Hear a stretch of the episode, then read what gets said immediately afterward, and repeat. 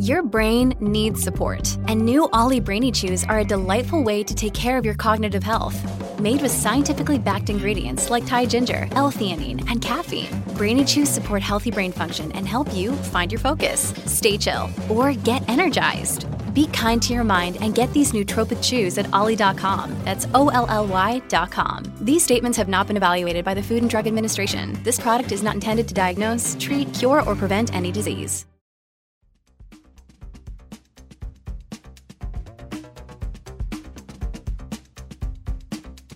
La Tribuna presenta las noticias más importantes del día.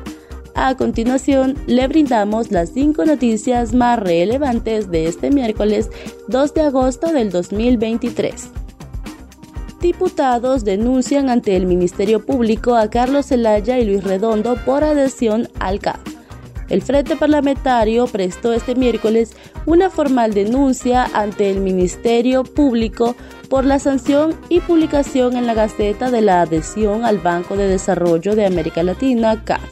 Dicha denuncia es por el delito de abuso de autoridad en contra del presidente del Congreso Nacional, Luis Redondo, Angélica Smith y el secretario Carlos Zelaya, mientras que los denunciantes son los diputados Marlon Lara del Partido Liberal, Maribel Espinosa del Partido Salvador de Honduras, Lizy Cano del Partido Nacional, entre otros que interpusieron la denuncia en el Ministerio Público.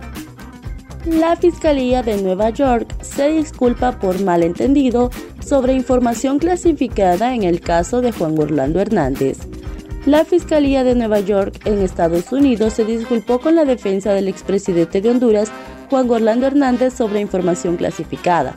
El pasado 28 de julio, Sabrina Schorff, abogada del expresidente Hernández, remitió una carta al juez Kevin Castel expresando su oposición al riesgo de la exclusión de su cliente del uso de CIPA. Schorff argumentó que durante la audiencia de información clasificada del 28 de junio pasado, el tribunal no abordó la sección 5 del CIPA, la cual demanda una notificación de la intención del acusado de divulgar información durante el juicio, lo que resultó en la ausencia del establecimiento de fechas límites específicas. Por ello, no debería haber peligro de no utilizar dicha información. En ese sentido, Fiscales envió una carta a Castel pidiendo disculpas por cualquier malentendido de órdenes de la Corte con respecto al cronograma de CIPA en ese asunto. En el documento proporciona un marco legal e histórico de las órdenes judiciales y las fechas correspondientes.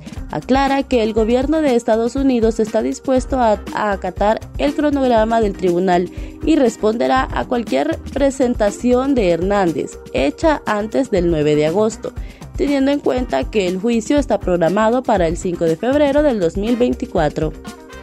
Bancada de Libre se pronuncia tras denuncia del Partido Nacional contra Luis Redondo y otros diputados.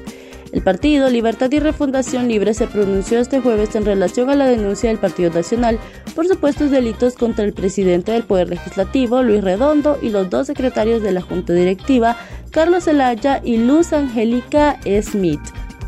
Ryan Reynolds here from Mint Mobile. With the price of just about everything going up during inflation, we thought we'd bring our prices down. So to help us, we brought in a reverse auctioneer, which is apparently a thing. Mint Mobile Unlimited Premium Wireless. How to get 30, 30, how to get 30, how to get 20, 20, 20, how to get 20, 20, how to get 15, 15, 15, 15, just $15 a month? Sold! Give it a try at mintmobile.com/switch. $45 up front for 3 months plus taxes and fees. Promo rate for new customers for limited time. Unlimited more than 40 gigabytes per month. Slows full terms at mintmobile.com. En otras noticias, reaparece Lisandro Rosales en Twitter con un mensaje contra el gobierno. El ex canciller y ex jefe de la Comisión Permanente de Contingencias COPECO, Lisandro Rosales, apareció este miércoles en redes sociales después de 1.5 años de salir del poder. Rosales escribió en su cuenta: por 5 años, el 911 Honduras fue una herramienta de atención a la ciudadanía realizando trabajo interinstitucional coordinado. Lamentablemente, en 18 meses, los incapaces que nos gobiernan lo han destruido totalmente. El exfuncionario estuvo en la Secretaría de Desarrollo Social, en COPECO, y luego como Canciller de la República y uno de los principales funcionarios del expresidente Juan Orlando Hernández, apareció hoy después que concluyó la administración en enero del 2022. Se desconoce desde dónde hizo la publicación, ya que se dice que se encuentra en otro país.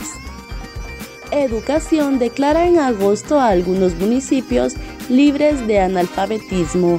El secretario de Educación, Daniel Esponda, aseguró que en el mes de agosto se comenzará a declarar a algunos municipios libres de analfabetismo. Este mes ya vamos a comenzar a declarar municipios libres de analfabetismo. El municipio que va a ser primero declarado libre de analfabetismo es Santa María del Real, dijo Esponda.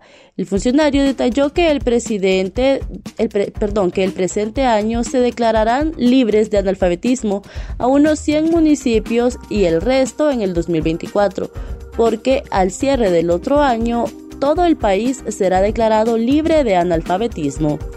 Estas fueron las 5 noticias más importantes del día.